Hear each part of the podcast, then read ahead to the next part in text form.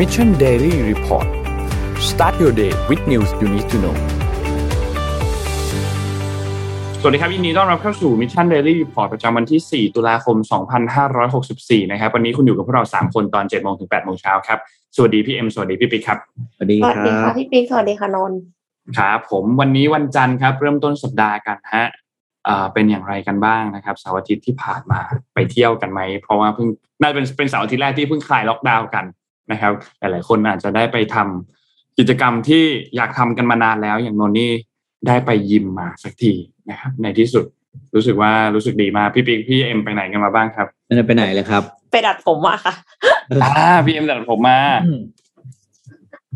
ก่อนกลัวกลัวจะล็อกดาวน์อีกทีหนึ่งช่างก็ต้องบรีอบกทำว่าซะก่อนใช่ ใช่คือบอกว่าใครที่เข้ามาร้านนะเขาบอกเลยว่าตัดเยอะไปก่อนเลยเผื่อเผื่อเผื่อปิดอีก โอเค นี่มีมีขคออมงเมนโรต์งหนังแล้วเขาเปิดกันแล้วใช่ไหมใช่มีคอมเมนต์ไปดูหนังมาแล้วคอมเมนต์ไปดู Black Widow มาแล้วนี่นนท์ไปดู Black Widow มาเหมือนกันไปดูมาวันเสาร์บอกว่าใครที่เข้ามาร้านนะเขาบอกเลยโอเค งั้นเดี๋ยวเราไปอัปเดตตัวเลขต่างๆกันครับ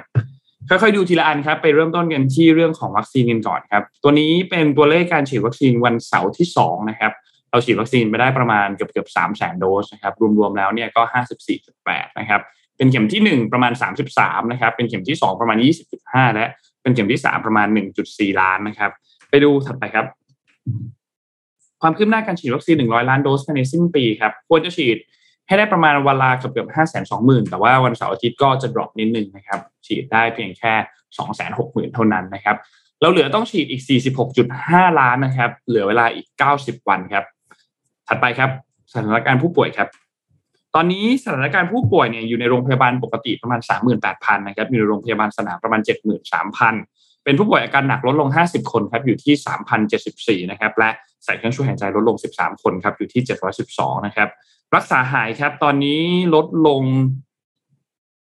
หายป่วยเนี่ยอยู่ที่หนึ่งเกือบเกือบหนึ่งหมื่นสองพันนะครับก็เป็นตัวเลขที่ค่อนข้างโอเคนะครับแต่ว่าตัวเลขผู้ติดเชื้อเองก็ยังสูงอยู่นะครับยังอยู่หลักหมื่นอยู่นะครับ ไปดูตัวเลขเศรษฐกิจกันบ้างครับ เริ่มต้นที่เซตครับอยู่ที่หนึ่งพันหกร้อยห้าจุดหนึ่งเจ็ดนะครับ ติดลบศูนย์จุดศูนย์สามเปอร์เซ็นต์นะครับหุ้นต่างประเทศครับเริ่มต้นที่ดาวโจนส์ครับบวก 1.43%นะครับ NASDAQ ครับบวก 0.82% NYSE ครับบวก 1.11%นะครับฟุตซี่ติดลบ 0.84 และห่างเสียงติดลบ 0.36 นะครับราคาน้ำมันดิบครับตอนนี้ปรับตัวขึ้นเยอะมากนะครับ วันนี้มีข่าวน้ำมันด้วยนะครับ แต่เป็นที่ไทยนะครับ เอ่อ WTI ครับบวก 1.13%นะครับอยู่ที่ 75.88 นะครับและ Brent crude oil นะครับอยู่ที่1บวก 1.24%นะครับอยู่ที่ 79.28 นะครับราคาทองคำเองก็ปรับตัวขึ้นเช่นเดียวกันนะครับอยู่ที่ 1,760.98 นะครับบวก 0.23%นะครับและคริปโตเคอเรนซีครับบิตคอยหลาย ๆ คนน่าจะเจอ roller coaster เมื่อช่วงเสาร์อาทิตย์ที่ผ่านมานะครับจากประมาณ 40,000 ขึ้นวิ่งขึ้นไปอยู่ที่ประมาณ 47,000 48,000 นะครับ ตอนนี้อยู่ที่ประมาณ 48,000 ครับ Ethereum ครับขึ้นมากลับขึ้นมาแล้วเช่นเดียวกันครับจากที่หลุด 3,000 ไปก่อนหน้านี้ในสัปดาห์ที่ผ่านมาตอนนี้ 3,400 แล้วนะครับ Binance ครับ 429 นะครับ Cardano 2.28 Dogecoin 0.2231 และ Solana ครับ 176 นะครับ นี่ก็เป็นอัปเดตตัวเลขทั้งหมดของวันนี้ครับ ค่ะ เอ่อเราไปกันที่ข่าววัคซีนกันสักนิดหนึ่งแล้วกันนะคะ แต่ว่าครับเป็นเรื่องของการผลการวิจัยวัคซีนแอสตราเซเนกาค่ะ ที่สหรัฐอเมริกาเนี่ยมีการวิจัยในคนนะคะ หรือว่า cli- clinical trial กับอาสาสมัคร 26,000 คนในอเมริกา ชิลี เปรู ซึ่งได้รับวัคซีนแอสตราเซเนกาครบ 2 โดสแล้ว โดยได้รับวัคซีนห่างกันเป็นระยะเวลาประมาณ 1 เดือน ตีพิมพ์ผลการศึกษาลงวารสารการแพทย์ New England New England Journal of Medicine ว่าวัคซีน a s t r a z เซ e c a เนี่ยมีประสิทธิผลในการป้องกันการป่วยจากโควิด -19 ได้ถึง 74%ค่ะ ในขณะที่ประสิทธิผลจะเพิ่มสูงขึ้นถึง 83.5%ในผู้ที่รับวัคซีนตั้งแต่อายุ 65 ปีขึ้นไป อาสาสมัครจำนวน 17,600 คนที่ได้รับวัคซีนไม่พบอาการรุนแรงหลังได้รับวัคซีน แต่ว่าคนที่ได้รับยาหลอก มีสองคนที่เสียชีวิตค่ะ เอางงว่าทำไมถึงทำไมคนที่ได้ยาหลอกถึงเสียชีวิตอะนะคะ แต่ว่าก็มีข่าวดีอีกอย่างหนึ่งก็คือ อาสาสมัครที่ได้รับวัคซีนแอสตราเซเนกาทุกราย ไม่มีรายใดที่เกิดลิ่มเลือดอุดตัน ซึ่งมันเป็นผลข้างเคียงที่มีความรุนแรง แต่ว่าโอกาสเกิดได้น้อยจากการรับวัคซีนแอสตราเซเนกาเนี่ยนะคะขั้นตอนต่อไปแอสตราเซเนกาก็เลยวางแผนที่จะยื่นขออนุมัติ อย่างเต็มรูปแบบกับ FDA คือแทนที่แต่เดิมเนี่ยขออนุมัติแค่ใช้งานฉุกเฉินใช่ไหมคะแต่ว่าผู้บริหารของแอสตราเซเนกาเนี่ยเขาก็ก็คือเขาก็หวังว่าแอสตราเซเนกาเนี่ยจะมีบทบาทในสหรัฐอเมริกา คือแต่เดิมสหรัฐอเมริกาก็คือฉีดไฟเซอร์เป็นหลัก แล้วแอสตราเซเนกาก็คือใช้ในอังกฤษแล้วก็ประเทศอื่นๆ แต่ว่าตอนนี้ก็คือจะขออนุมัติแบบเต็มรูปแบบเพื่อที่จะให้ฉีดวัคซีนแอสตราเซเนกาในสหรัฐอเมริกาค่ะ ก่อนหน้านี้เนี่ยที่สหรัฐเขาฉีด มีไฟเซอร์ มีโมเดอร์นา Moderna มีจอร์นสันแอนด์จอร์นสันใช่ไหมครับ มีแค่สามตัวเนาะที่สหเจรันฐเจตอนแรกก็รู้สึกว่าจะน้อย ใช่ใช่เจนเจอืจะมน้แล้วอหลัยงเจนเจเงียบไปเลยเนาะเจจะน้อยครับ หลักๆจะเป็นฉีดสองตัวนั้นอย่างที่บอกไฟเซอร์โมเดอร์นาพูดถึงเรื่องของข่าววัคซีนนนพามาต่อที่ข่าววัคซีนในไทยครับข่าววัคซีนในไทยตอนนี้เนี่ยเอ่อ ที่เกี่ยวข้องกับเรื่องนี้มีสองอันนะครับ อันแรกครับคือเรื่องของตัวโมเดอร์นาครับวัคซีนโมเดอร์นาตอนนี้เนี่ยทางด้านขององค์การเภสัชกรรมนะครับแล้วก็สมาสมาคมโรงพยาบาลเอกชนเนี่ยได้ออกแถลงการมาเมื่อวันที่ 2 ตุลาคมที่ผ่านมาครับบอกว่าคือบริษัทซิลลิค ฟาร์มาจำกัดเนี่ยเมื่อวันที่หนึ่งเนี่ยเขามีการแจ้งกำหนดมาว่าจะส่งมอบวัคซีนโมเดอร์นาเนี่ยนะครับในไตรมาสที่4 ของปี 2564 นะครับ ซึ่งจำนวนที่ส่งมาเนี่ยคือ 1.9 ล้านโดสนะครับ โดยเขาคาดว่าน่าจะส่งได้เนี่ยในเดือนพฤศจิกายน โอเค นั่นหมายความว่าไตรมาสที่ 4 เรามี 1.9 ล้านมาในเดือนพฤศจิกานะครับ ทีนี้ทางด้านขององค์การเภสัชกรรมเนี่ยได้รับจดหมายมานะครับ ว่าตอนแรกเนี่ยคือมีข่าวบอกว่าจะได้วัคซีนตัวโมเดอร์นาในเดือนในเดือนตุลาคม แต่ปรากฏว่าเหมือนจะต้องเลื่อนไปเดือนพฤศจิกายนคือเลื่อนไปหนึ่งเดือนแทนนะครับแต่อย่างไรก็ตามทางด้านของซิลลิคฟาร์มาเองเนี่ยตอนนี้ก็พยายามนำเข้ามาให้ได้ภายในเดือนตุลาคมต่อโดยที่ก่อนหน้านี้เนี่ยจะเอาจากแหล่งผลิตของยุโรป แต่ทีนี้จากยุโรปเนี่ย late ไปหนึ่งเดือนไปที่เดือนพฤศจิกา ก็เลยจะพยายามหาแหล่งผลิตอื่นแทนนะครับ ซึ่งคาดว่าน่าจะมาจากที่สหรัฐอเมริกานะครับ ตอนนี้ก็มีการติดตามกันอย่างใกล้ชิดนะครับ ว่าสุดท้ายแล้วเนี่ย จะส่งมาได้เท่าไหร่จะส่งมาได้เมื่อไหร่นะครับ ทีนี้ทางด้านของซิลลิค ฟาร์มาเนี่ยเขามีอีก 2 ชุดที่จะส่งมามี 3.1 ล้านโดส ในสัญญาฉบับแรก และมีอีก 3.7 ล้านโดส ในสัญญาที่2นะครับเพราะฉะนั้นก็รวมๆแล้วจะมีอีก 6.8 ล้านโดส โดยทางซิลลิคจะส่งมอบให้ใน quarter ที่ 1 ของปีหน้าปี 2022 นะครับ อีกเรื่องหนึ่งครับคือทางด้านของซิลลิคครับที่ มีการแจ้งเมื่อวานนี้วันที่3นะครับก็ออกแถลงการออกมาเรื่องของการเปลี่ยนแปลงการส่งมอบวัคซีนโมเดอร์นานะครับหลังจากที่มีคนออกมาให้ความสงสัย อันแรกครับที่ประกาศมาก่อนหน้านี้ที่องค์การเภสัชกรรมเนี่ยออกมาบอกบอกว่าจะส่งมอบวัคซีน 1.9 ล้านโดสภายในเดือนตุลาคมทำไมถึงมีความล่าช้าเกิดขึ้นนะครับ ทางด้านของซิลลิคก็บอกว่าโอเค มีการติดตามความคืบหน้ากับโมเดอร์นาอย่างใกล้ชิดติดตามกันทุกสัปดาห์อยู่แล้วนะครับ แล้วก็กำหนดวันส่งมอบ กันตั้งแต่เดือนกรกฎาคมที่ผ่านมา ซึ่งสิ่งที่เขา concern สูงที่สุดเนี่ยคือเรื่องของคุณภาพวัคซีนนะครับ เพื่อให้มั่นใจได้ว่าวัคซีนที่จะส่งมาที่ไทยเนี่ยเป็นวัคซีนที่ได้มาตรฐานมีคุณภาพ มีความปลอดภัยตามภายใต้สัญญาที่ตกลงกันไว้นะครับ แต่ตอนนี้วัคซีนมีความต้องการเยอะ ตอนนี้ก็เลยกำลังพยายามที่จะประสานงานกับทุกฝ่ายเพื่อให้ไทยได้วัคซีนเร็วที่สุดอยู่ นี่คือเรื่องแรก และสองคือเขาแก้ปัญหายังไง วิธีการที่เขาแก้ปัญหาเขาบอกว่า ตอนนี้ต้องการจะส่งให้เร็วที่สุดอันนี้แน่นอนอยู่แล้วนะครับ ซึ่งคาดว่าจะเริ่มส่งมอบได้ในเดือนตุลาคม บริษัทเองก็เตรียมความพร้อมเพื่อรองรับการขนส่งการกระจายวัคซีนทันทีที่มาถึงไทยนะครับ และตอนนี้เนี่ยก็ติดต่อไปยังแหล่งผลิตแล้ว แล้วก็มีแนวโน้มที่จะส่งได้ภายในเดือนพฤศจิกายนเป็นต้นไปนะครับ ซึ่งการเปลี่ยนแปลงครั้งนี้เนี่ยอยู่นอกเหนือการควบคุม นะครับ ก็เลยทำให้มีปัญหานี้ที่เกิดขึ้นนะครับ แล้วก็แจ้งกับโมเดอร์นาว่าคนไทยตอนนี้มีความกังวลความล่าช้าที่เกิดขึ้น แล้วโมเดอร์นาเองก็ทราบแล้วสำหรับเรื่องนี้นะครับทำให้ทั้งสองก็มีการพูดคุยกันอย่างใกล้ชิดนะครับ และสุดท้ายครับก็มีการบอกแผน ซึ่งก็อย่างที่นนบอกไปก่อนหน้านี้นะครับ 6.8 ล้านโดสที่พูดถึงนะครับทำให้โมเดอร์นาเนี่ยคาดว่าน่าจะมาเดือนพฤศจิกา 1.9 ล้าน และที่เหลือ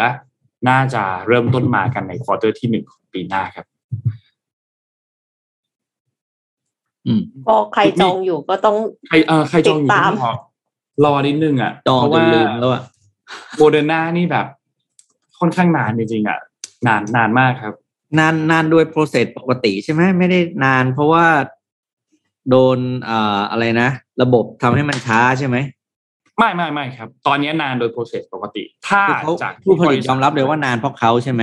ถูกต้องครับจากที่บริษัทอ่าแถลงออกมาโอเคคือผู้ผลิตแล้วเราก็บคอกงเลยทำอะไรว่าเขาได้ อืม ว่าว่าเพราะเขา แต่ทีนี้มันก็ก็ถ้าจะติก็ติได้แหละครับ ว่ากว่าเราจะเจรจาก็เจรจาเสร็จเสร็จกันเดือนกรกฎาคม แต่ว่าอืม anyway ครับตอนนี้เราก็ได้ได้ไทม์ไลน์ค่อนข้างชัดเจนแล้วว่าว่าจะมาตามนี้จากทางที่ที่ทางบริษัทแจ้งนะครับ มีอีกเรื่องหนึ่งคือเรื่องที่องค์การเภสัชกรรมพูดถึงก็คือตัวชุดตรวจ ATK นะครับ ตอนนี้ ATK เนี่ยก็คือเขาทำการ จัดโครงการขึ้นมาอันหนึ่งชื่อว่าโครงการ ATK คุณภาพเพื่อสังคมไทยจุดประสงค์ของโครงการนี้ก็คือต้องการให้คนไทยเข้าถึงตัวที่ตรวจ ATK นั่นแหละ แต่ทีนี้ก่อนหน้านี้มันมีราคาแพงใช่ไหมครับ ก็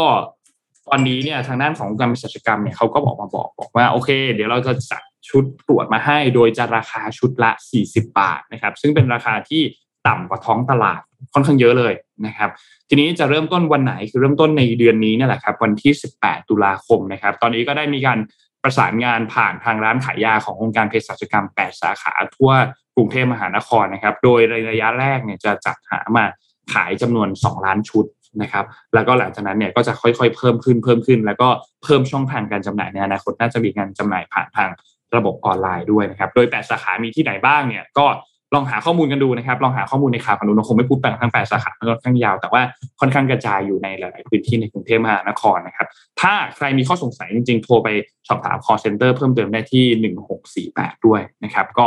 ประมาณนี้ครับสำหรับข่าวเรื่องของ ATK และวัคซีนครับพี่ปิ๊กมีสแตทใช่ไหมเอ๊ะคะทำไมเออแค่บอกทำไม GPO เขาขายแค่เจ็ดสาขาแล้วต่างจังหวัดทำไงอะอืม คือนนท์คิดว่าตอนเนี้ยเขาน่าจะเริ่มค่อย ๆ กระจายแล้วอาจจะเริ่มต้นในพื้นที่ที่ระบาดเยอะที่สุดก่อนในกรุงเทพใกล้ๆกรุงเทพใกล้ๆเอ่อปริมณฑลนะประมาณเนี้ยครับอืมแล้วหลังจากนี้ก็คงค่อย ๆ กระจายไปตามที่อื่น แล้วก็มีขายออนไลน์ เพราะอันนี้มันจำเป็นใช่ไหมเพราะว่าคนต้องตรวจเหมือนกันอะไรเงี้ย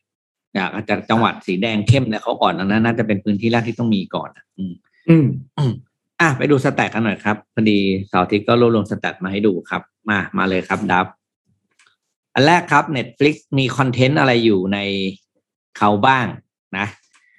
ปรากฏว่าเจ็ดสิบหกเปอร์เซ็นเนี่ย เป็น content ที่เกี่ยวกับเรื่อง อ่า ตลกนะ เป็น comedy ที่ที่ที่คนดูนะที่คนดูชอบดูมากที่สุดใช้คำนี้แล้วกันเออจะแบบว่า content ครับคนดูอะไรมากสุดใน Netflix ก็ประมาณเจ็ดสิบห้าเปอร์เซ็นต์น่ะดู เขาถามคนสองพันหนึ่งร้อยสิบแปดคน ที่เป็น subscriber ของ Netflix ก็ดูอะไรเจ็ดสิบห้าเปอร์เซ็นต์นั้น ดูรายการตลกลองลงมาดูดราม่าลองลงมาก็ดูอะไรหนังสยองขวัญแบบที่นนท์ชอบดูอะอืมสารคดีนะครับดูไซไฟแล้วก็ดูเพลงกับ MV เนี่ยน้อยที่สุด ซึ่งก็เป็นเรื่องปกตินะเพราะ Netflix ไม่ค่อยมีเรื่อง MV อะไรอยู่แล้วนะครับอะต่อมาครับ ในระบบ cloud ที่เราใช้กันอยู่เนี่ยก็จะเป็น Google Doc Media File อะไรพวกนี้นะที่เราใช้กันอยู่นะ อะมันมีเก็บอะไรอยู่บ้างนะครับ ก็คนส่วนมากใช้เก็บรูปถ่ายนะครับ backup ข้อมูล เก็บเพลงนะครับ เก็บเอกสารอ่าไฟล์ document ในการทำงานต่างๆนะครับ แล้วก็ Password Login ต่างๆ แล้วก็ข้อมูลทางการเงินของตัวเองนะครับอะต่อมาครับ บริษัทยาไหนใหญ่สุดในโลกนะครับ ก็แบ่งเป็นเรื่องของ งบในเรื่องของการวิจัยนะครับ R&D spending คือสีแดงแล้วก็ R R RX sales ก็คือยอดขายนะครับ ใหญ่สุดก็คือ Roche นะครับรองลงมาคือ Novartis ตามด้วย AbbVie นะครับแล้ว Johnson Johnson & Johnson Bristol Myers นะครับไล่ลงมาไฟเซอร์นี่ไม่ได้ใหญ่ที่สุดนะครับทางที่ทางที่เราจะหลังๆเราจะคุ้นชื่อไฟเซอร์เนาะแต่ไฟเซอร์ไม่ได้ใหญ่ที่สุดนะครับ อะต่อมาครับ อะคน UK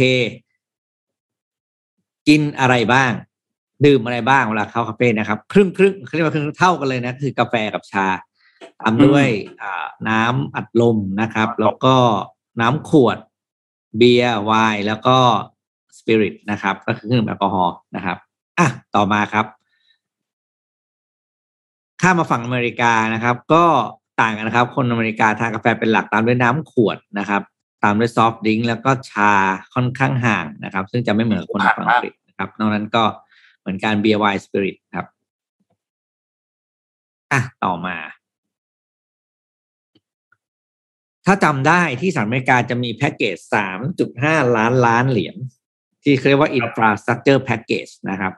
ก็ทาง Statista เนี่ยรวบรวมมาแล้วว่าเงินจำนวน 3.5 ล้านล้านเหรียญเนี่ยถูก allocate ไปกับเรื่องอะไรบ้างนะครับ แล้วใครเป็นผู้เอาไปใช้นะครับ ก็เป็นเอาไปใช้ทางนโยบายทางการคลังนะครับ1,800ล้านล้านนะครับรองลงมาก็คืองบทางด้านช่วยเหลือทางด้านการศึกษานะครับ726ก็เป็น726 7แสนสองหมื่นหกพันล้านนะครับ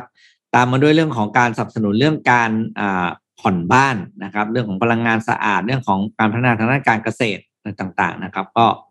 ไล่ไปเรื่อยๆอะต่อมาครับ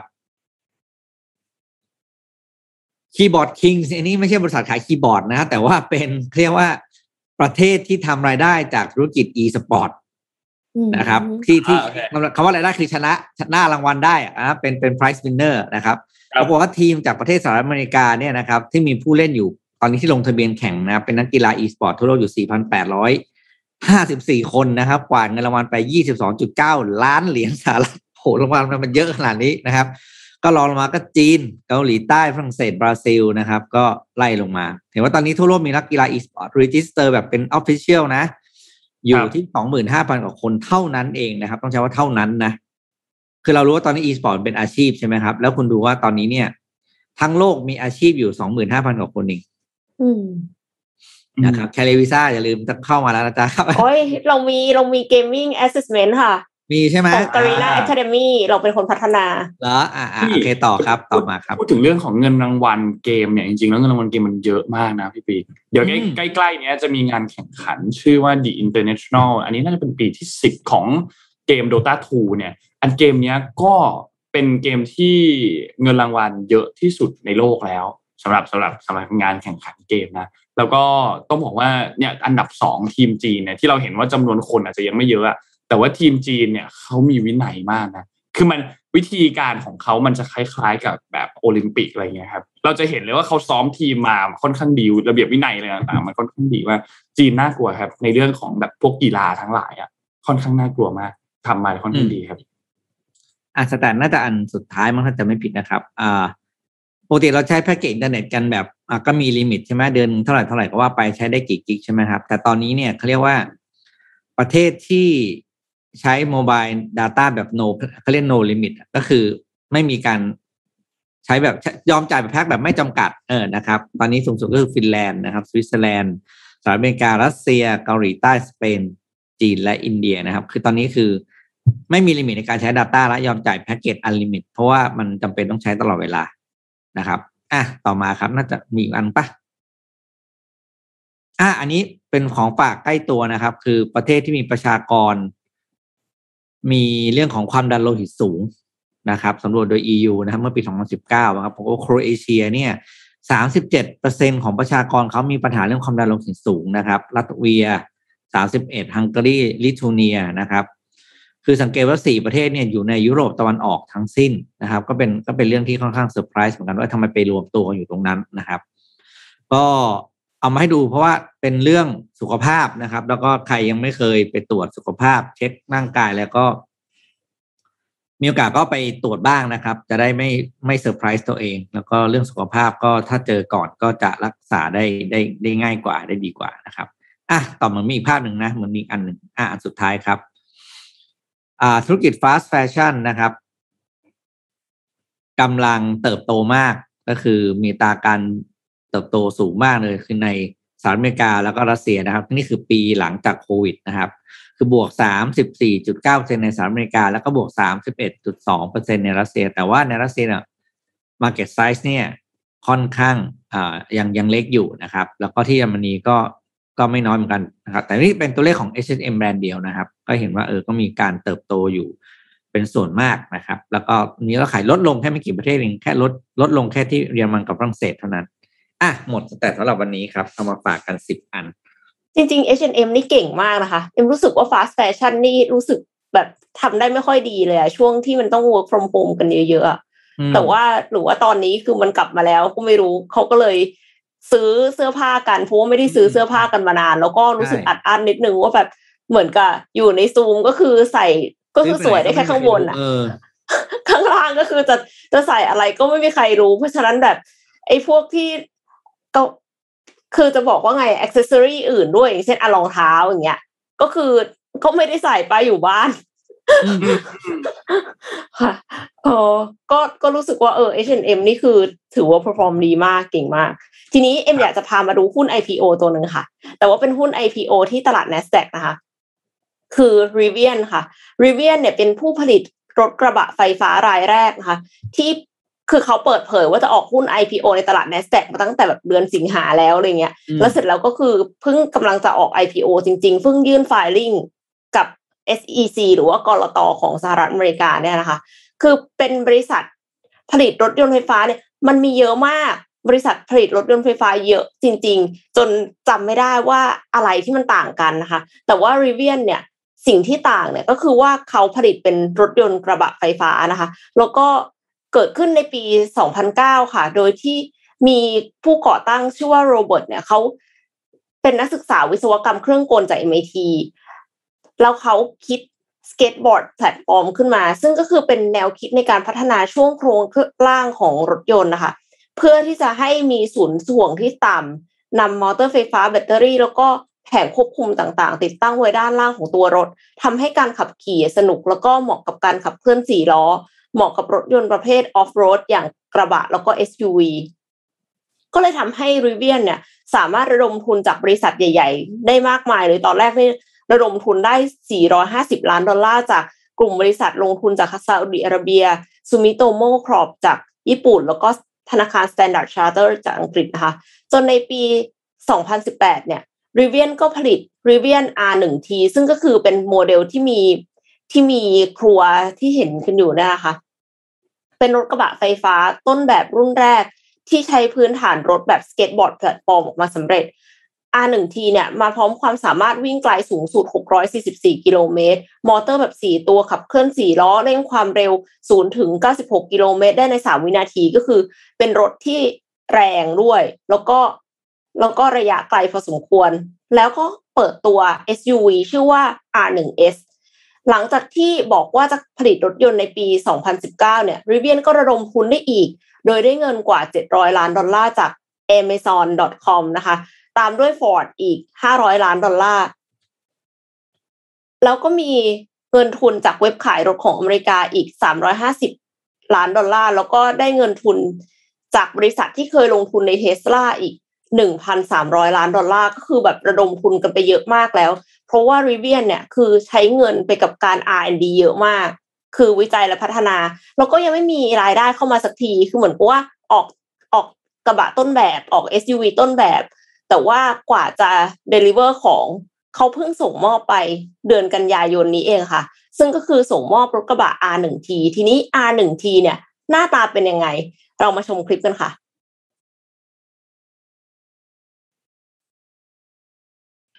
เขากำลังจะโชว์ให้ดูว่าครัวค่ะใช่ครัวที่เป็นครัวแบบพกพาเนี่ยเป็นยังไง แต่คำว่าครัวพกพานี่คือ มันไม่พกพาเท่าไหร่นะคะ เพราะว่าเตาเตาอะไรนี่คือแบบว่าพร้อมมากแล้วก็แบบสามารถที่จะทำอาหารจัดปาร์ตี้กันกลางป่าได้เลยอะค่ะ ถ้าคือ เดี๋ยวถ้าใครที่รับชมแล้วอยากจะได้นะคะ ราคาเริ่มต้นที่รถกระบะไฟฟ้า R1T เนี่ย ที่ระยะวิ่ง 314 ไมล์จะอยู่ที่ 67,500 ดอลลาร์สหรัฐ หรือประมาณ2ล้าน2แสน7หมื่นบาท เอาจริง ๆ คือราคาเนี้ยฟังดูก็ไม่ได้แพงขนาดนั้นนะ แต่ว่าไม่รู้ว่าถ้าสมมติว่านำเข้ามาเมืองไทยจะโดนภาษีเท่าไหร่นะคะโดนอยู่แล้วแหละ แต่ว่าโดนเท่าไหร่ แล้วก็ถ้าเป็น SUV อะซึ่งก็คือ R1S แต่ว่าเขายังไม่ได้ส่งมอบนะคะระยะวิ่ง 316 ไมล์ก็คือ 70,000 ดอลลาร์สหรัฐ หรือประมาณ2ล้าน3แสน5หมื่นบาท เนี่ย คิดดูว่าทำทำอาหารกันแบบจริงจังขนาดนี้ แล้วก็บอกว่ามีมีดมีอะไรคือดูแล้วแบบครบเครื่องมากๆนะคะ เหมือนเป็นคนจริงเป็นเหมือน Kickstarter มากกว่านะไอ้ของแบบเนี้ยแต่มันก็อาจจะมีมีส่วนที่ทำให้คนตัดสินใจซื้อรถกระบะอันนี้ว่าต่างจากรถกระบะไฟฟ้าอื่นๆยังไง เอ๊ะแต่จริงๆแล้วเขาเป็นเจ้าแรกที่ทำรถกระบะไฟฟ้าเพราะฉะนั้นเขาก็เป็น first mover ก็ชัดเจนอยู่แล้วนะคะ แต่ว่าถ้าใครที่สนใจลงทุนในหุ้นรีเวียนเนี่ย เรามาดูผลประกอบการกันค่ะ เนื่องจากรีเวียนทุ่มทุนในการทำ R&D เยอะมาก นับถึงไตรมาสที่สองของปี 2021 เนี่ยก็ยังไม่มีรายได้ ทีนี้ผลประกอบการในอดีตในปี 2020 เนี่ย คือขาดทุนสุทธิ 1,020 ล้านเหรียญสหรัฐ และใน 6 เดือนแรกของปี 2021 ก็ขาดทุนอีก 994 ล้านเหรียญสหรัฐ คือมากกว่า 2 เท่าของที่ขาดทุน 6 เดือนแรกในปี 2020อะค่ะ คือฟังดูแล้วแบบมันมันดูดิ่งเหวมากเลยนะ มันดูไม่น่าจะดี เอ็มก็ยังแปลกใจอยู่เลยที่เขาเขาจะเข้าโดยที่เขา IPO นะคะ เขาไม่ได้ SPAC นะ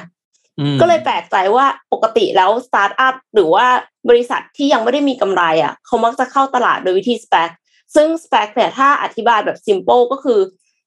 มีการตั้งบริษัทขึ้นมา ซึ่งเป็นบริษัทที่เป็น paper company เป็น shell company ไม่มีอะไรเลย แล้วก็เอาบริษัทนั้นเข้าไปจดทะเบียนในตลาดหลักทรัพย์ หลังจากนั้นก็คือให้บริษัทเอ shell company เนี่ยมาควบรวมกับบริษัทสตาร์ทอัพแล้วเสร็จแล้วบริษัทสตาร์ทอัพนั้น เราก็เปลี่ยนเปลี่ยนชื่อเอ shell company เนี้ยกลายเป็นบริษัทสตาร์ทอัพ ก็คือบริษัทสตาร์ทอัพนั้นก็เลยเป็นการเข้าตลาดหลักทรัพย์โดยปริยาย โดยที่ไม่ได้ต้องมายุ่งยากเรื่อง process การเข้าจดทะเบียนในตลาดหลักทรัพย์ แต่ว่า r i v i a n เนี่ยเขามีรายได้มาจากเงินมัดจำจากยอดจองรถกระบะไฟฟ้า R1T และ SUV R1S ในสหรัฐและแคนาดาจำนวนกว่า 48,000 คัน แต่ว่ารายได้ที่ว่านี่คือเงินมัดจำที่ขอคืนได้เต็มจำนวนจำนวน 1,000 เหรียญประเด็นคือมันขอคืนได้นี่แหละนะคะ และคาดว่าอนาคตอันใกล้จะมีรายได้มาจาก Amazon จากออเดอร์รถกระบะเพื่อขนส่งหนึ่งแสนคัน คือ Amazon เนี่ยลงทุนรวมๆกันไปแล้วใน r i v i a n เนี่ยประมาณ1,000ล้านเหรียญสหรัฐ นอกจากนั้นยังออเดอร์รถกระบะขนเพื่อนำไปขนส่งอีกหนึ่งแสนคัน ก็คือถือว่าแบบเชื่อมากว่า r i v i a n เนี่ยมันจะประสบความสำเร็จเนาะ r i v i a n ก็เลยเป็นบริษัทรถยนต์ไฟฟ้าอีกบริษัทหนึ่งที่เปิดให้ทุกคนลงทุนได้แล้วใน NASDAQ แล้วก็เป็นที่น่าจับตามองค่ะ น่าสนใจมากสักคันไหมคะคิดถึงตอนแบบสตาร์เตอร์มากกว่านะรถกระบะเปิดนู่น มีไอ้นี่โผล่มาได้อะไรอย่างเงี้ยใช่ไอเดียแบบเหมือนเนี้ยบ้านเลยอะที่เห็นเนี่ยเหมือนแบบว่าเดินไปสวนหลังบ้านเฉยๆอะประมาณอย่างนั้นอะแต่ในพี่กลับรู้สึกว่าพี่ว่ามันไม่ค่อยเซฟนะ คือปกติรถเนี่ยมันต้องมีโครงซ้ายขวาใช่ไหมรอบประอยู่เพื่อกันโดนชนด้านข้างอะครับ แล้วไอ้โครงนี่มันหายไปเพื่อให้คุณสอดเอากระติกนี่ออกมาได้อะไอเตาอะไรเนี่ย แล้วแต่ว่าด้านขฝั่งฝั่งที่เป็นฝั่งขวามือคือถ้าอเมริกาฝั่งขวาคือฝั่งผู้ผู้โดยสารเนี่ยเคยไม่มีโครงเหล็กรับเหรอถ้าโดนชนข้างคือยังไงไอไอไอเตาแก๊สนี่เอาแล้วไม่อยู่แน่นอนอะอ่าเออคือเนาะนกออกไหมรถมันต้องมีโครงไงครับต้องมีโครงซ้ายขอบเป็นคานใช่ไหมเขาเรียกคานบางพี่ก็เรียกไม่ค่อยถูกเรื่องรถยนต์พี่ไม่ค่อยนี่ แต่ว่าเฮ้ยโอ้โหมันไม่มีอย่างนี้เลยเหรอมันถึงตัวเราเลยเหรออะไรอย่างเงี้ยแต่ก็อะไม่เป็นไรหรอกเอนจิเนียร์คงออกแบบมาแล้วล่ะเราก็ไม่ค่อยรู้เรื่อง รอดูรอดูรอติดตามอืมฮะครับ ผมนพามาที่จีนนิดนึงครับ ครับผม ที่จีนตอนนี้เนี่ย วันนี้ต้องจับตามองเลยวันจันทร์เนี้ยนะครับ เพราะว่ามีเรื่องหนึ่งที่น่าสนใจครับ คือก่อนหน้านี้เนี่ยที่นานมากแล้วที่จีนกับสหรัฐเขามีปัญหากันเกี่ยวกับเรื่องของเทรดดีลที่มีเทรดวอลแล้วตอนนั้นเนี่ยก็ทำมาปั่นป่วนไปทั้งโลกเลยนะครับ แล้วสุดท้ายก็ทั้งสองฝ่ายก็สามารถตกลงกันได้ ทีนี้พอตกลงกันได้แล้วเนี่ย มันยังไม่จบครับ เพราะว่าต้องมาดูว่าทั้งสองฝ่ายมีการทำตามสัญญาที่ตกลงกันไว้หรือเปล่านะครับ ล่าสุดครับเขามีการพบว่าทางจีนเนี่ยไม่ปฏิบัติตามข้อตกลงการค้าในเฟสแรกที่เขาตกลงกันได้นะครับ ซึ่ง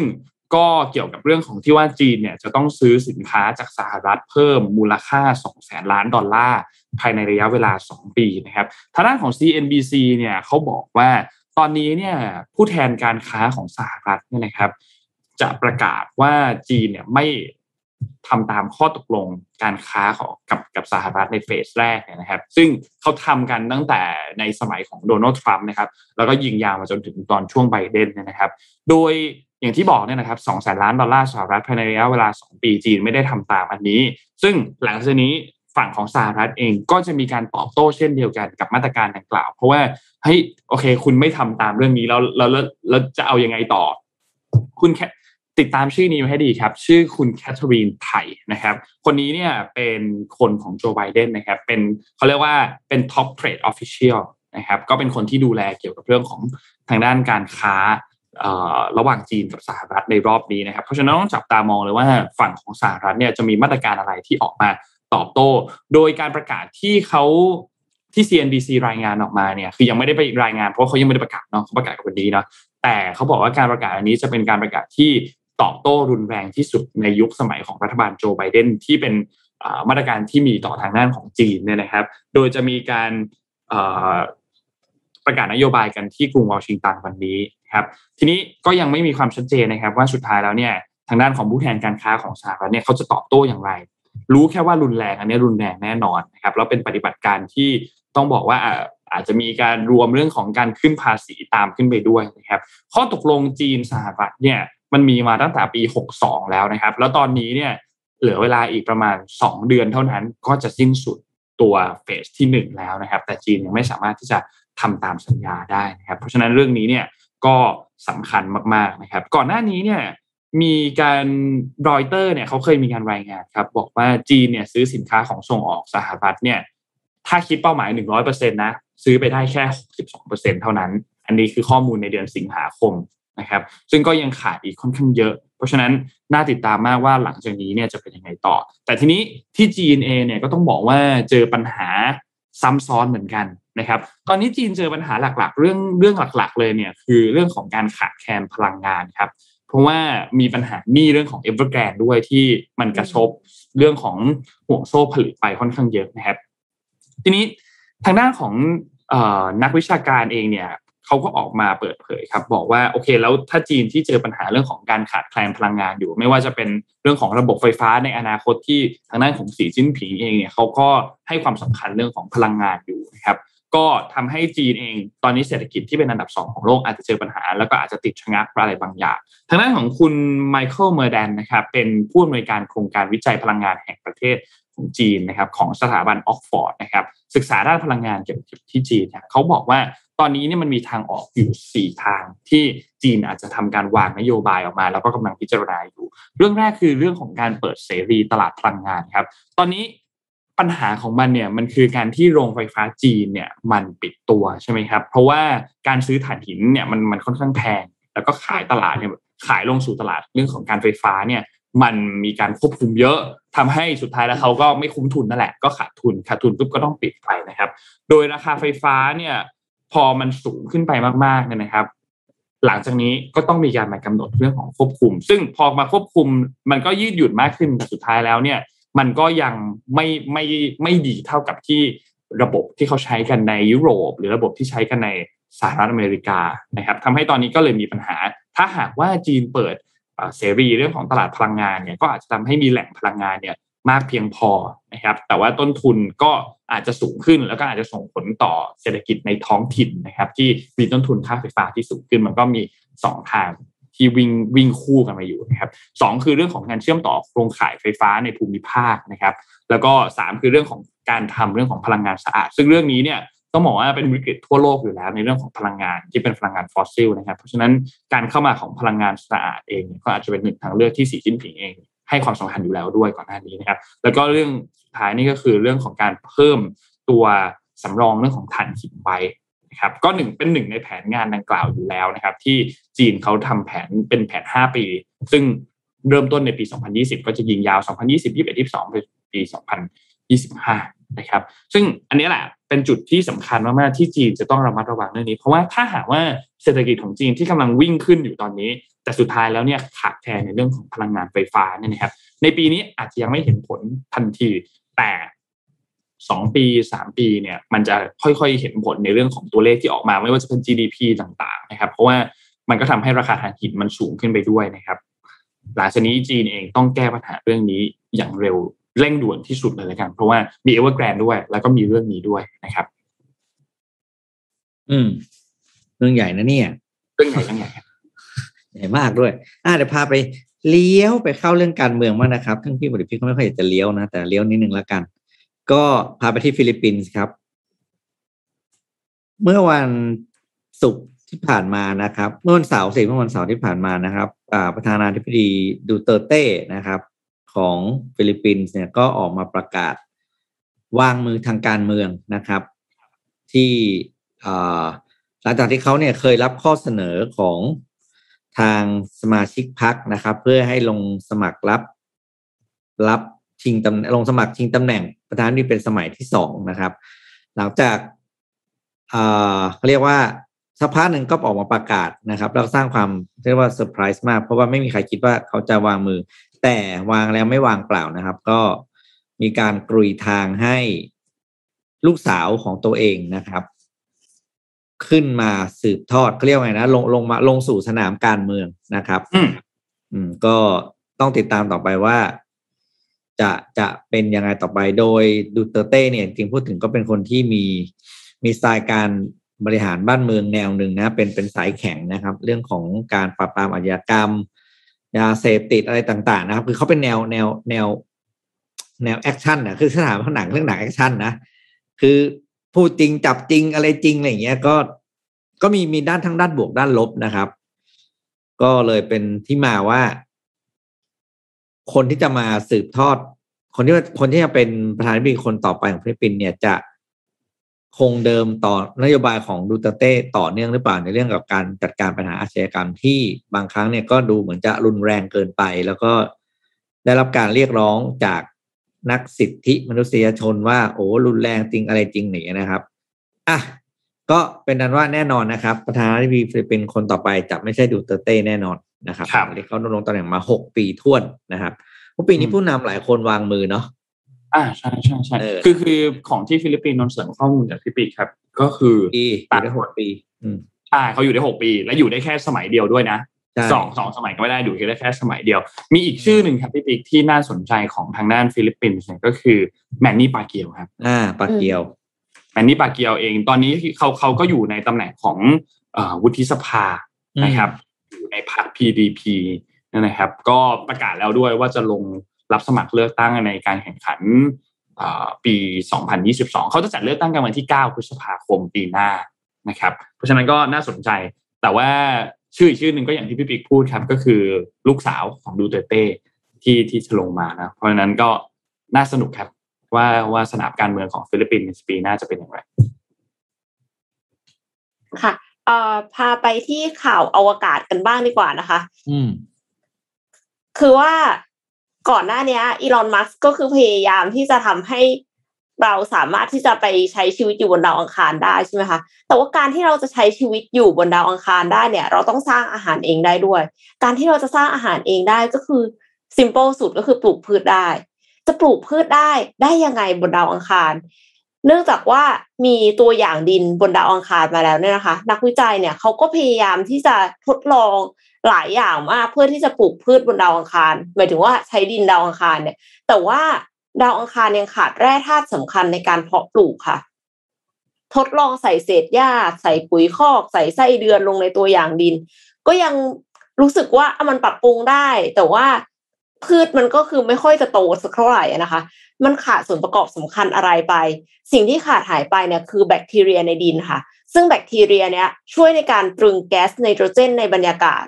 แก๊สไนโตรเจนเนี่ยก็คือเป็นธาตุอาหารหลักธาตุหนึ่งที่ แต่ละปุ๋ยก็คือต้องมีนะคะ NPK ก็คือไนโตรเจนฟอสฟอรัสโพแทสเซียมเนี่ยค่ะ ก็ทำให้นักวิจัยเนี่ยเขาก็เลยปิ๊งไอเดียว่าเขาลองใส่แบคทีเรียลงไปดีไหมเขาก็เลยเริ่มลองเติมแบคทีเรียที่ตรึงไนโตรเจนในชั้นบรรยากาศ แล้วในที่สุดก็ผลก็คือออกมาว่าแบคทีเรียกลุ่มไรโบไรโซเบียมนี่ยนะคะ ผสมลงไปในดินของดาวอังคารเนี่ยทำให้ก่อนเติมและหลังเติมเนี่ย รากและลำต้นพืชเจริญเติบโตเร็วขึ้นถึง 75%ทีนี้ก็มีความหวังแล้วว่าเราอาจจะทำให้ดินบนดาวอังคารเนี่ยสามารถที่จะปลูกพืชได้จริง ถ้าปลูกพืชได้จริง ก็มีโอกาสที่อย่างน้อยที่สุดนักบินอวกาศที่ไปปฏิบัติงานที่นั่นในระยะยาวก็คือจะสามารถที่จะสร้างอาหารทานได้เองนะคะ แล้วก็ในอนาคตก็อาจจะช่วยเพิ่มก๊าซออกซิเจน แล้วก็ลดคาร์บอนไดออกไซด์ในบรรยากาศของดาวอังคาร และทำให้อยู่ได้ในที่สุดด้วยค่ะ คิดถึงหนังเรื่อง Martian เลย มีปลูกพืชไหมคะมีโอ้โหพี่เอ็มพี่เอ็มยังไม่ได้ดูเหรอ ไม่ได้ดูสนุกมาก Matt Dam onเชื่อมาเชื่อต้องดู Matt Damon อืมเขาปลูกมันฝรั่งเป็นอันนี้เลยอะ สนุกสนุกสนุก ถ้าพี่เอ็มชอบข่าวนี้แนะนำครับ Martian สนุกมากใน Netflix น่าจะมีนะ คิดคิดว่านะ คิดว่า Netflix น่าจะมีสนุกมากครับ เดี๋ยวไปดูค่ะ ครับน่าสนใจมากนนท์พาไปดูที่ข่าวน้ำมันต่อครับ เป็นน้ำมันที่ไทย ถ้าใครที่ติดตามเรื่องของราคาน้ำมันที่ไทยเนี่ยนะครับ จะเห็นว่าราคาน้ำมันหลาย ๆ อันเนี่ย ขึ้นสูงมาก ซึ่งโอ้ยมันก็มีแบบผลอะไรก็ไม่รู้ อืมมีผลต่อเนื่องมาจากเรื่องของน้ำพะราคาน้ำมันดิบทั่วโลกด้วยนะครับ แต่ทีนี้ด้วยความที่ในช่วงนนคิดว่ามันน่าจะประมาณสักสี่สัปดาห์หนึ่งเดือนที่ผ่านมาเนี่ย ราคาน้ำมันเพิ่มขึ้นประมาณหกถึงเจ็ดครั้งเลย ซึ่งเพิ่มเพิ่มขึ้นครั้งหนึ่งก็จะอยู่ประมาณสี่สิบถึงหกสิบสตางค์ประมาณนี้นะครับ เมื่อวานนี้เนี่ยที่ทางด้านของสำนักนายกรัฐมนตรีนะครับโฆษกกับคุณธนกรนะครับ ได้ออกมาบอกว่าตอนนี้เนี่ยโอเคนายกกำลังติดตามสถานการณ์ราคาพลังงานอย่างใกล้ชิด แล้วก็มีเนื่องจากเรื่องของการใช้เองก็สูงขึ้น ราคาพลังงานเองก็สูงขึ้นนะครับ เพราะว่าการใช้พลังงานทั่วโลกก็เริ่มฟื้นตัวกลับมาแล้วนะครับ กลุ่มโอเปกเองก็ยังมีการควบคุม การผลิตอยู่นะครับ ก็มีการเรื่องของใช้กลไกกองทุนน้ำมัน รักษาเสถียรภาพน้ำมันนะครับ ซึ่งตอนนี้เนี่ยรัฐบาลเนี่ยได้มีการสั่งคุมราคาดีเซล B10 เนี่ยไม่ให้เกิน 30 บาทต่อลิตรแล้วนะครับ แล้วก็เกาะติดในเรื่องของสถานการณ์อย่างใกล้ชิดว่าตอนนี้เนี่ยจะราคาน้ำมันเนี่ยจะเป็นอย่างไรต่อนะครับ เพราะว่าถ้าหากว่าตัวราคาน้ำมันดีเซลพื้นฐานตัวละ B10 เนี่ยนะครับ มันปรับตัวขึ้นเกิน 30 บาทต่อลิตรเนี่ยโอ้โห ต้นทุนอะไรต่างๆ นี่มันจะสูงขึ้นไปแบบมหาศาลมากๆนะครับ ทีนี้ก็มีการเข้าไปเรื่องของดูแลราคาอยู่ ตอนนี้ราคาณปัจจุบันเมื่อวานนี้เนี่ยราคาอยู่ที่ประมาณ 28.29 บาทต่อลิตรนะครับ ซึ่งถ้าเทียบกับน้ำมันดีเซล B7 เนี่ยจะสูงกว่าประมาณ 3 บาทต่อลิตรเลยนะครับ ก็เชิญชวนให้ประชาชนมาใช้น้ำมันที่ที่ก็คือใช้ 2 อันนี้นะครับ B7 กับ B10 นะครับ ก็ หลังจากนี้ถ้าหากว่ามันมีราคาน้ำมันที่ขยับตัวสูงขึ้นไปอีกเนี่ยเขาก็จะควบคุมไว้ไม่ให้เกิน 30 นะครับ ก็จะไปตันแค่ที่ 30 เท่านั้นนะครับ และนอกจากนี้เองทางด้านของนายกเองก็สั่งให้กระทรวงพลังงานติดตามสถานการณ์เรื่องของราคาน้ำมันอย่างใกล้ชิดด้วยนะครับ แล้วก็บอกว่าตอนนี้รัฐบาลเองมีเจตนารมณ์ต้องการที่จะรักษาระดับราคาน้ำมันที่คนไทยใช้บริโภคเนี่ย เพื่อให้เกิดประโยชน์สูงสุดนะครับ เพื่อให้ฟื้นตัว อุตสาหกรรมฟื้นตัวการผลิตต่างๆ และเดียวขณะเดียวกันก็ต้องเป็นภาระต่อภาครัฐน้อยที่สุดด้วย เรื่องนี้ก็เป็นเรื่องที่ต้องจับตามองอยู่ในเรื่องของราคาน้ำมันนะครับ เพราะว่าขึ้นสูงมากจริงๆนะนุ่นจำได้ว่าเราปีที่แล้วมั้งปีที่แล้วสองปีที่แล้วเราเคยเติมน้ำมันที่มันถูกมากเลยอะที่แบบเติมสี่ร้อยห้าสิบก็เต็มถังแล้วอะไรเงี้ยแต่ทุกวันนี้นี่แปดร้อยห้าสิบนาทียังไม่เต็มเลยนะครับ ไปเก้าร้อยไปหนึ่งพันก็มีนะครับหนักหน่วงมากครับช่วงนี้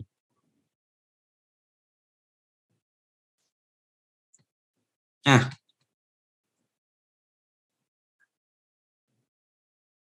พี่ปิ๊กค้างปะคะเออนั่นสิทำไมเสียงพี่มันค้างๆจะพาไปดูนี่ครับ งานศิลปะบ้าง เปลี่ยนอารมณ์บ้างนะครับ ที่ฝรั่งเศสนะครับ ก็มีนิทรรศการเขาเรียกจัดอ่านิทรรศการศิลปะเพื่อเป็นเกียรติแก่ศิลปินนะครับ ท่านหนึ่งนะครับ ชื่อคริสโตวลาดิมิรอฟยาวาเชฟนะครับ คือศิลปินท่านนี้เนี่ยเขามีผลงานในการจัดงานศิลปะด้วยการเอาผ้าไปคลุม สิ่งที่มีอยู่แล้วนะครับ แล้วล่าสุดเนี่ยที่ฝรั่งเศสเนี่ยจัดนิทรรศการนี้ให้ก็คือโดยการเอาผ้า ไปคลุมประตูชัยนะครับ ที่อยู่ตรงกลางเมือง ซึ่งประตูชัยเนี่ยสร้างตั้งแต่สมัยนโปเลียนมั้งนะก็คือสร้างมานานมากแล้วอะที่สร้างมาตั้งแต่โอ้โหปี น่าจะเป็นแบบหลายร้อยปีนะครับ อืม โดย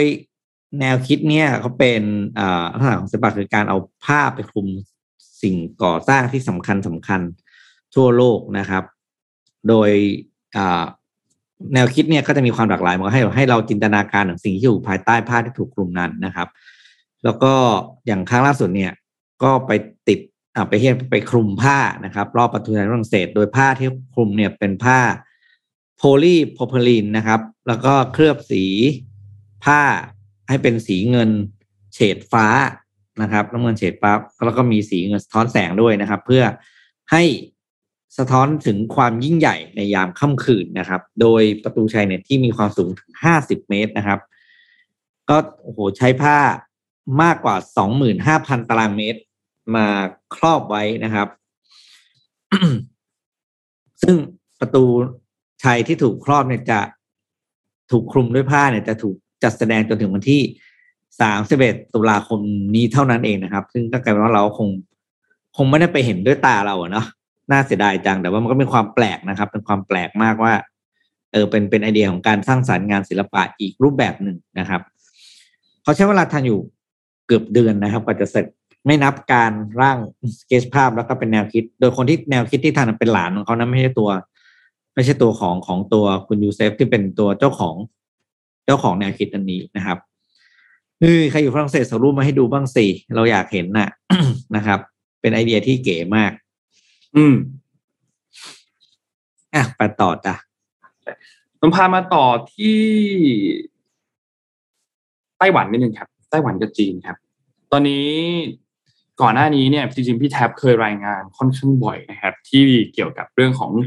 การที่จีนเนี่ยส่งเครื่องบินรบเนี่ยนะครับมารุกล้ำบริเวณน่านฟ้าเขตทหารของไต้หวันนะครับล่าสุดครับวันที่ 3 ตุลาคมที่ผ่านมาเนี่ยทางด้านกระทรวงกลาโหมแห่งชาติของไต้หวันเนี่ยเขามีการออกแถลงการแถลงการออกมาครับเขาบอกว่าจีนเนี่ยมีการปล่อยกองทัพเนี่ยนะครับของเครื่องบินรบเนี่ยนะครับเข้ามา 16 ลำนะครับ ซึ่ง ถ้าปล่อยมาวันเดียวก็รู้สึกแปลกแล้ว อันนี้ปล่อยมาสามวันติดแล้วนะครับ นั่นแปลว่า คือล่าสุดวันที่สามเนี่ยมาสิบหกลำวันที่สองมาสามสิบเก้าลำวันที่หนึ่งมาสามสิบแปดลำนะครับ อันนี้เป็นเครื่องบินลบนะ ซึ่ง เป็นจำนวนที่มากที่สุดตั้งแต่ที่เคยมีการบันทึกมานะครับสำหรับการที่ส่งเครื่องบินรบเข้ามาเนี่ยนะครับ ก็ตอนนี้เนี่ยทางด้านของกระทรวงกลาโหมเองก็ก็ค่อนข้างกังวลคิดว่าคงมีความกังวลค่อนข้างมากนะครับ ทางด้านของฝั่งไต้หวันนะครับ ว่ามีการที่มีการส่ง คือคงไม่ได้จะมีการโจมตีอะไรกันหรอก แต่ส่งมาบินขู่เฉยๆนะครับ ให้รู้ว่ามีนะ ให้รู้ว่า ให้เหมือนเตือนอะไรบางอย่าง ส่งสัญญาณอะไรบางอย่างนะครับ ซึ่งอันนี้เนี่ยทางหน้าของกองทัพไต้หวันเองก็มีก็มีการเตรียมที่ส่งเครื่องบินรบขึ้นไปและเตรียมระบบขีปนาวุธเพื่อเป็นการตอบโต้ด้วยเช่นเดียวกันนะครับ จีนเนี่ยต้องบอกว่าเขาพยายามส่งเครื่องบินรบเนี่ยบินเฉียดเฉียดน่านฟ้าไต้หวัน เพื่ออาจจะแสดงความเป็นเจ้าของหรือเปล่า หรือแสดงถึงอธิปไตยอะไรบางอย่างนะครับ ซึ่งจีนเองก็อ้างสิทธิ์มาตลอดว่าไต้หวันเนี่ยเป็นหนึ่งในจีน นะครับซึ่งอาจจะมีบางส่วนเห็นด้วยมีบางส่วนไม่เห็นด้วยนะครับ ที่ผ่านมาเองไต้หวันก็ค่อนข้างไม่พอใจกับการกระทำอันนี้มาพอสมควรแล้ว แต่จีนเองก็มองว่าเป็นการซ้อมบินรบตามปกติเฉยๆนะครับก็ทำให้ในช่วงสามวันที่ผ่านมาเนี่ยสถานการณ์ที่จีนไต้หวันเองก็มีความตึงเครียดมากยิ่งขึ้นไปด้วย แล้วจีนเองก็ก็กำลังฉลองครบรอบ 72 ปีในการก่อตั้งสาธารณรัฐประชาชนจีนด้วย ก็ยังไม่ได้มีการออกมาแสดงความคิดเห็นเกี่ยวกับเรื่องของการที่ส่งเครื่องบินลบไปที่น่านฟ้าของไต้หวันด้วยนะครับ แต่ก่อนหน้านี้เองจีนก็ก็บอกว่าก็มีจุดประสงค์ในเรื่องของการปกป้องอธิปไตยจีนนะครับ แล้วก็โจมตีทางด้านของฝั่งสหรัฐว่ามีการสมรู้ร่วมคิดกันระหว่างไต้หวันแล้วก็สหรัฐนะครับ ก็น่าติดตามครับว่าหลังจากนี้จะเป็นยังไงต่อ เพราะว่าเราเห็นข่าวเรื่องของการส่งเครื่องบินรบจีนไต้หวันเนี่ยแทบจะ มาโดยตลอดอยู่แล้วเผื่อใครที่ไม่เข้ายังยังไม่รู้ว่าเอ้ยทำไมเขาถึงมีการแบ่งแยกกันอะไรอย่างเงี้ยนะครับ คือจริงๆแล้วเนี่ยเขาแบ่งแยกกันมาน่าจะเจ็ดสิบปีแปดสิบปีอะไรอย่างเงี้ยแล้วนะครับ ในช่วงในช่วงปีหนึ่งพันเก้าร้อยสี่สิบนะครับที่จีนเนี่ยจะนำเกาะไต้หวันออกกลับมานะครับ ซึ่งก็ไต้หวันปกครองคือเขามีรัฐธรรมนูญเป็นของตัวเอง นะครับมีการเลือกตั้งตามระบอบประชาธิปไตยมีทหารอยู่ประมาณ 3 0 0แสนคนที่เป็นอยู่ในกองทัพของไต้หวันเนี่ยนะครับ มีแค่บางประเทศเท่านั้นที่ยอมรับไต้หวันเป็นประเทศนะครับ แล้วก็ส่วนใหญ่เองเนี่ยก็จะยอมรับว่าอย่างจีนจีนเป็นไต้หวันกับจีนเนี่ยเป็นเป็นหนึ่งเดียวกันนะครับ เพราะฉะนั้นก็น่าสนใจครับว่าจะเป็นอย่างไรต่อครับ ค่ะเอ่อคือจริง ๆ จีนบอกว่ามันเป็นสิทธิ์ของจีนใช่ไหมคะที่จะซ้อมบิน เอ่อก็เหมือนกันกับเกาหลีเหนือเนาะที่บอกว่าเขาก็ทดลองยิงขีปนาวุธ เออ ก็เป็นสิทธิ์ของเขาแต่ว่าแต่ละอย่างเนี่ยมันกระทบทั้งนั้นเลย จีนเองก็คือตั้งใจตั้งใจให้กระทบ เกาหลีเหนือเองก็ตั้งใจขู่เหมือนกัน แต่ว่าแบบสิทธิ์ของเขาเอ๊ะจะทำยังไงดีเขาพี่ปิ๊กเขาอยากยิงเนี่ยยิงหรือว่ามีนะอะไรอย่างเงี้ยเหรออย่าไปยุ่งกับเรานะเรามีอะไรเงี้ย ไม่รู้จะตอบ ไม่รู้จะตอบยังไงหมายถึงว่า นานาประเทศอะ ที่เหลือคือจะทำยังไงเพื่อที่จะช่วยประเทศที่ถูกขู่ดี อืมน่ากลัวมากสงสารสัตว์น้ำมากกว่า เวลาเขายิงยิงเลยมาตกทะเลเนี่ยโอ้จริงๆระบบนิเวศน่าจะได้รับผลกระทบเขาคงไม่ได้ยิงอะไรที่มันแบบ เพราะยังไงพวกนี้อย่างไรมันก็เป็นเคมีคอลส่วนหนึ่งแหละแน่ๆใช่ไหมแรงกระแทกแรงระเบิดอะไรต่าง ๆ สารพัดโอ้ยเต็มไปหมด จริงอะค่ะอืมอ่าเรามาที่อีกข่าวหนึ่งเป็นข่าวเรื่องเทคโนโลยีค่ะ เป็นเรื่องของ Google ไม่แน่ใจว่ามีใครเคยได้ยิน Google Plex ไหมคะ Plex เนี่ยเป็นอยู่ในของ Google Play ค่ะ ขอคลิปอะค่ะ แล้วก็ขอเสียงด้วยค่ะ เรามารู้จัก Google Plex กันก่อน helpful. ยังไม่ได้ยินเสียง But this is just the beginning. And there's a lot more we can do to go beyond payments to help people save better, manage money, and improve their overall financial well being. We believe the best way to do this is by partnering with financial institutions who people trust with their money. Banks and credit unions have always been a part of our communities and have played a key role in unlocking economic opportunity for people and businesses. However, consumers today, and especially younger consumers, want a digital and a mobile experience that deeply integrates into their everyday life. So today, I'm happy to introduce Plex by Google Pay, a new way to bank. Plex brings the best of Google's design and technology and combines it with the financial expertise and regulatory experience of our banking partners. Plex builds on federally insured checking and savings accounts, but updates them for how we live today. They're mobile first, with Google Intelligence built in. We've taken the new Google Pay app and have extended it to reimagine the entire banking experience around Plex, deeply integrating Plex into every aspect of Google Pay. For example, you'll be able to easily create financial goals with your Plex account and track your progress in Google Pay. The app will show you how you're doing and at the right time give you gentle nudges to contribute more towards reaching your goals. This might even make saving fun. With a Plex account, you can set up notifications for any time you pay with, receive a refund or deposit into your account so you can stay on top of your money. And all the features you saw earlier in the Google Pay app, paying friends and groups, insights, and search will get even better when you have a Plex account. Plex will put you more in control of your finances. And the experience will continue to evolve over time as we and our partners work hard to make Google Pay simpler, safer, and smarter. More details on that coming soon. We started on this journey with Citi and Stanford Federal Credit Union last year. And a number of our employees have started using their Plex accounts. And now, you too can join a waitlist for a Plex account with either of these financial institutions in the Google Pay app. And today, I'm happy to announce that another nine financial institutions have signed up to offer Plex accounts to their customers and communities. These include large banks serving Americans in multiple states, like BMO Harris and BBVA, innovative credit unions like CEFQ, digital native financial institutions like Green Dot and Bank Mobile, forward thinking community banks like Coastal Community Bank and Seattle Bank, and inspiring minority repository institutions like the Harbor Bank of Maryland and First Independence Bank that have been expanding financial access and economic empowerment for decades. These partners operate in diverse communities across the country and will help make Plex accounts available on Google Pay right in your phone wherever you are. Each of them will bring their own unique strengths and capabilities to bear, so everyone can choose the Plex account that works best for them. We're so grateful to our partners and are looking forward to helping them offer Plex accounts on Google Pay starting next year. เป็นไงคะฟังดูดีไหมคะ Google Pay ก็คือเอ่อ Plex เนี่ยเป็นเป็นสิ่งที่จริง ๆ แล้วคือรีแบรนด์มาจาก Google Pay Google Pay เนี่ยก็คือตั้งใจว่าจะให้เป็นบัญชีเงินฝากที่ผู้ใช้งานสามารถเปิดบัญชีใหม่ ได้ผ่านแอป Google Pay เบื้องต้น ร่วมมือกับ Citi แล้วก็ Stanford Federal Credit Union มีจุดเด่นก็คือไม่มีค่าบริการ ไม่มีค่าธรรมเนียม แล้วก็ออกบัตรเดบิตเพิ่มเติมได้ด้วย ฟังดูครับดีมากเลย แต่ว่าโครงการนี้พับไปแล้วค่ะ อ้าว คลิปที่ให้ดูเนี่ยคือปลายปีที่แล้วนะ ปลายปีที่แล้วแต่ว่า Wall Street Journal เนี่ยเขาบอกว่าหัวหน้าทีม Google Pay ที่ดูแลโครงการเนี้ยได้ออกลาออกจาก Google แล้ว ก็เลยไม่มีความคืบหน้า Google ก็เลยตัดสินใจยกเลิกการพัฒนา Plex แล้ว Google ก็ยืนยันแล้วด้วยว่าโครงการพัฒนา Plex เนี่ยยกเลิกจริงค่ะ แต่ว่าไม่ได้ให้ความเห็นเรื่องผู้บริหารลาออก แต่ว่า Google บอกว่าจะโฟกัสไปที่การให้บริการต่างๆ แบบดิจิทัล และเชื่อมต่อกับระบบสถาบันการเงินแทนที่ Google จะทำตัวเป็นธนาคารเอง ทีนี้เอ็มเอาเรื่องนี้มาเล่าให้ฟังทำไม ในเมื่อแต่ละคนก็อาจจะไม่รู้จัก Googleplex แล้วก็มันก็ยกเลิกไปแล้วด้วย คืออยากจะแสดงให้เห็นว่าจริงๆการสร้างนวัตกรรม หรือว่าการทำอะไรใหม่ๆอะค่ะ มันต้องลองผิดลองถูก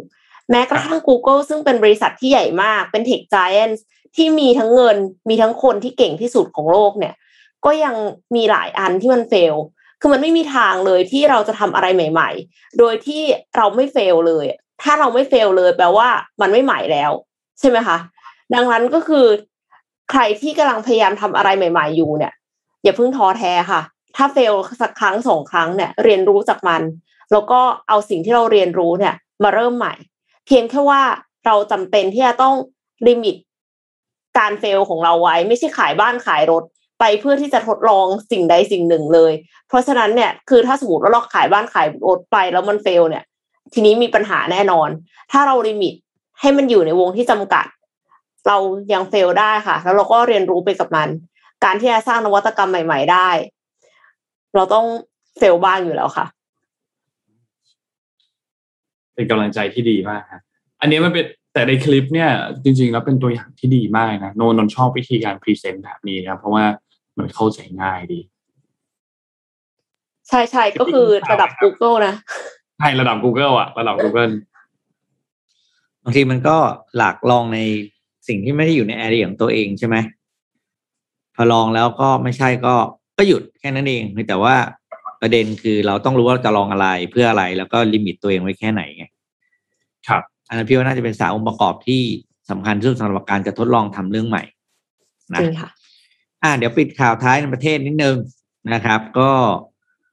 ล่าสุดนะครับ กระทรวงการท่องเที่ยวและกีฬาก็มีอ่าไม่ต้องมีภาพประกอบก็ได้เล่าให้ฟังเฉยนะครับ ก็คือมีมีมตินะครับ ซึ่งผ่านกับผ่านจากคอรมอแล้วจะตั้งกองทุนหนุนการท่องเที่ยวนะครับ โดยการเรียกเก็บค่าธรรมเนียมการท่องเที่ยวจากนักท่องเที่ยวต่างชาติ เป็นจำนวนเงินห้าร้อยบาทต่อคนที่เข้ามาเที่ยวในบ้านเราตั้งแต่หนึ่งมกราคมสองห้าหกห้านะครับ โดยกองทุนนี้เนี่ย แรกเริ่มเนี่ยจะเก็บ แค่สามร้อยบาทต่อคนนะครับเขาเรียกเขาเรียกค่าเหยียบแผ่นดินน่ะเวลาคุณมาเที่ยวไทยค่าเหยียบแผ่นดินคุณก็เสียอ่าห้าร้อยสามร้อยตอนแรกจะสามร้อยแต่ว่าชงไปชงมาก็สรุปออกมาเป็นตัวเลขที่ห้าร้อยบาทนะครับ โดย เงินทุนนี้ไปทำอะไรนะครับเขาจะไปตั้งเป็นกองทุนและเงินกองกลางช่วยเหลือผู้ประกอบการท่องเที่ยว และนำไปใช้เพื่อฟื้นฟูอุตสาหกรรมท่องเที่ยว ที่ได้รับผลกระทบจากโควิดในช่วงที่ผ่านมา โดย กองทุนเนี้ยตั้งเป้าว่าจะเก็บเงินในปีหน้าได้อยู่ที่ห้าร้อยล้านบาท เพราะเราตั้งเป้าท่องเที่ยวไว้ที่เขาบอกอ่าใช่ครับห้าพันล้านบาทนะครับ ก็ถือว่าคือถามพี่เนี่ยเงินเท่าไหร่ไม่สำคัญที่ถามถามประเด็นพี่คือถามที่ควรจะเก็บเขาไหมเพราะมันเที่ยวนะห้าร้อยบาทเนี่ยสำหรับพี่พี่ว่าเออ ไม่ค่อยได้อะไรเท่าไหร่นะแล้วแล้วในในความรู้สึกพี่นะครับ พี่อาจจะคิด ดูผมไม่รู้พี่รู้สึกว่า การที่เขามาเที่ยวเนี่ย ก็ดีแล้วนะไปเก็บตังค์เขาอีกแล้วการไอ้ไอ้เงินช่วยเหลือ ผู้ประกอบการท่องเที่ยวเนี่ยจริง ๆ แล้วเนี่ยมันมันมีวิธีอื่นอีกเยอะแยะเลยที่ไม่ต้องให้นักท่องเที่ยวเขามาเสียกับเรื่องหยุมหยิมแบบนี้อะไรอย่างเงี้ยมันควรจะเป็นเงินที่ที่ที่เราเราเองคือเราหาผู้ประกอบไอภาครัฐเองต้องดูแลผู้ประกอบการหรือว่าประชาชนของเราเองเนาะแล้วก็ เงินที่สำคัญคือเงินจะเอาไปใช้อะไรยังไม่ชัดเจนด้วยนะครับ แค่บอกว่าจะเอาไปเป็นเงินกองกลารในการช่วยเหลือผู้ประกอบการท่องเที่ยว ทีนี้เงินที่จะเก็บมาแล้วยังไม่มีแผนใช้ที่ชัดเจนเนี่ย พี่คิดว่า เก็บมาแล้วไม่ใช้มันก็จะคาอยู่ในคลังอย่างนั้นน่ะแล้วก็ไม่เกิดประโยชน์ คือคุณต้องรู้ก่อนว่าคุณจะเอาเงินไปทำอะไร แล้วใช้เงินเท่าไหร่ ถึงจะต้องเก็บบางทีอาจจะแบบ อาจจะเก็บมากกว่านี้ก็ได้สมมุตินะจำเป็นต้องเก็บบางนี้อาจจะเก็บได้นะ แต่ แต่เขาเรียกว่า ไม่ใช่เก็บแบบที่ยังไม่คิดอะพี่รู้สึกว่าทำไมพี่รู้สึกเสียวๆเหมือนจะมีกลิ่นแปลกๆด้วยอะเอออะแล้วคงไม่ได้เอาขนาดแบบว่าเอาเงินไปใช้เองอะไรอย่างเงี้ยแบบที่รู้สึกว่าเออเก็บมาแล้วไม่ได้ประโยชน์อะแล้วมันก็สุดท้ายเป็นภาระอีกต้องมานั่งหาที่ใช้เงินในแบบสุดท้ายนึกออกไหมเก็บมาแล้วมันต้องมีอ้าวเก็บเงินมาแล้วไปทำอะไร ก็ถ้าไม่ใช้เดี๋ยวมีความผิดอีกใช่ไหมราชการอะเก็บเพราะราชการหารายได้แบบ ไม่ไม่นี่ใช่ไหมเก็บมาไม่มีอะไรก็ต้องไปไล่ ไล่ใช้กับโครงการที่มันไม่เป็นเรื่องอะใช่เออเพราะว่าอันนี้จริงๆมันเป็นปัญหามากเลยนะ กับการที่มีเงินอยู่ แล้วสุดท้ายไม่รู้จะเอาไปใช้โครงการไหนดี แล้วสุดท้ายก็ออกโครงการที่มันไม่ได้ประโยชน์เออใครเลยแต่ขอให้ได้บอกว่าที่ได้ประโยชน์มันน้อยมากๆอะไรเงี้ยขอให้ได้มี paper ว่าได้ใช้เงินจากโครงการนี้แล้วอะ อืมเออแล้วเมื่อวานเนี่ยพี่ไปกินข้าวนี่เดี๋ยวขอพูดเรื่องโควิดนิดหนึ่งพอจะจบโควิด ไม่ใช่จบเขาเรียกว่าเรากลับเข้าสู่ชีวิตปกติกันละพอดีเมื่อวานพี่ไปกินข้าวกับแม่ที่ที่สยามเซ็นเตอร์มา พี่ก็เดินข้ามถนนตรงสยามสแควร์ใช่ไหมนนท์เฮ้ยพี่เห็นครับฟุตบาทแม่งเละมากเลยนะนนท์ฟุตบาทหน้าอืมลิโดตรงนั้นน่ะอืมอืมเฮ้ยแปลว่าช่วงโควิดที่ผ่านมาที่บอกสยามนั่งร้างไปปีหนึ่งเราไม่ได้ทำอะไรให้มันดีขึ้นเลยเหรอไม่ได้ซ่อมแซมเลย อะไรที่มันเละยังไงมันก็เละอย่างนั้น ถนนในสยามสแควร์ขุดท่อขุดอะไรก็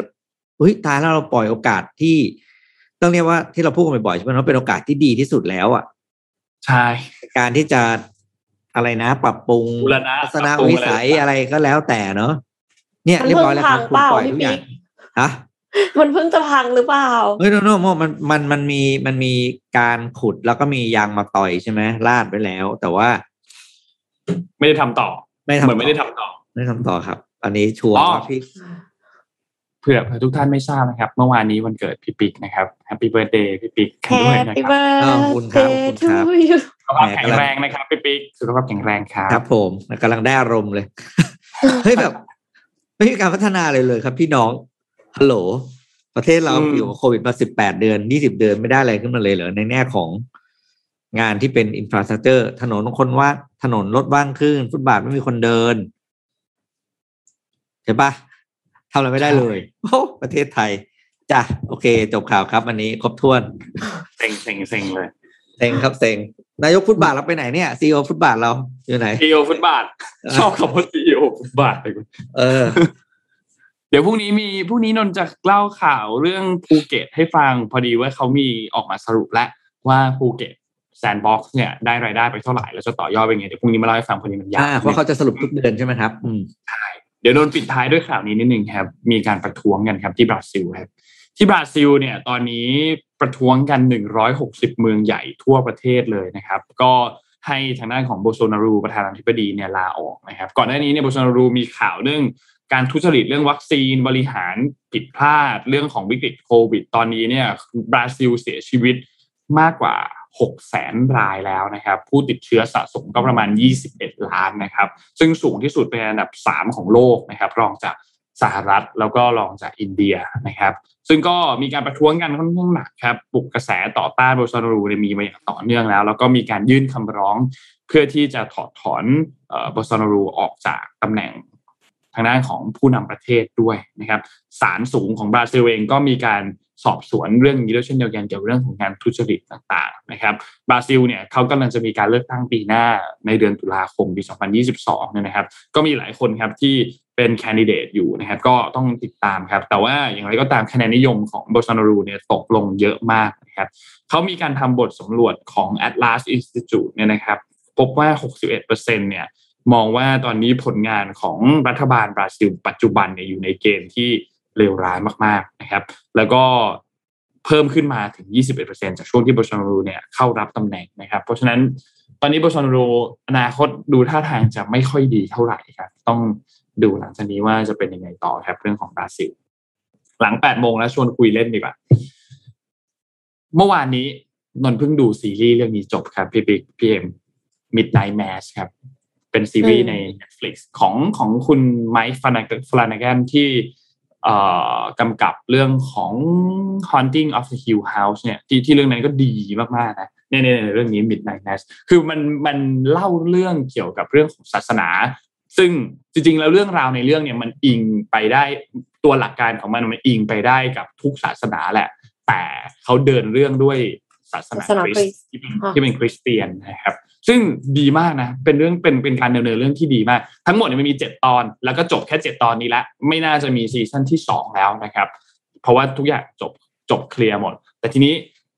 นนท์มีวิธีดูนิดนึง นิดเดียวเท่านั้น อดทนนิดนึงถึงตอนที่สี่ดูให้จบตอนที่สี่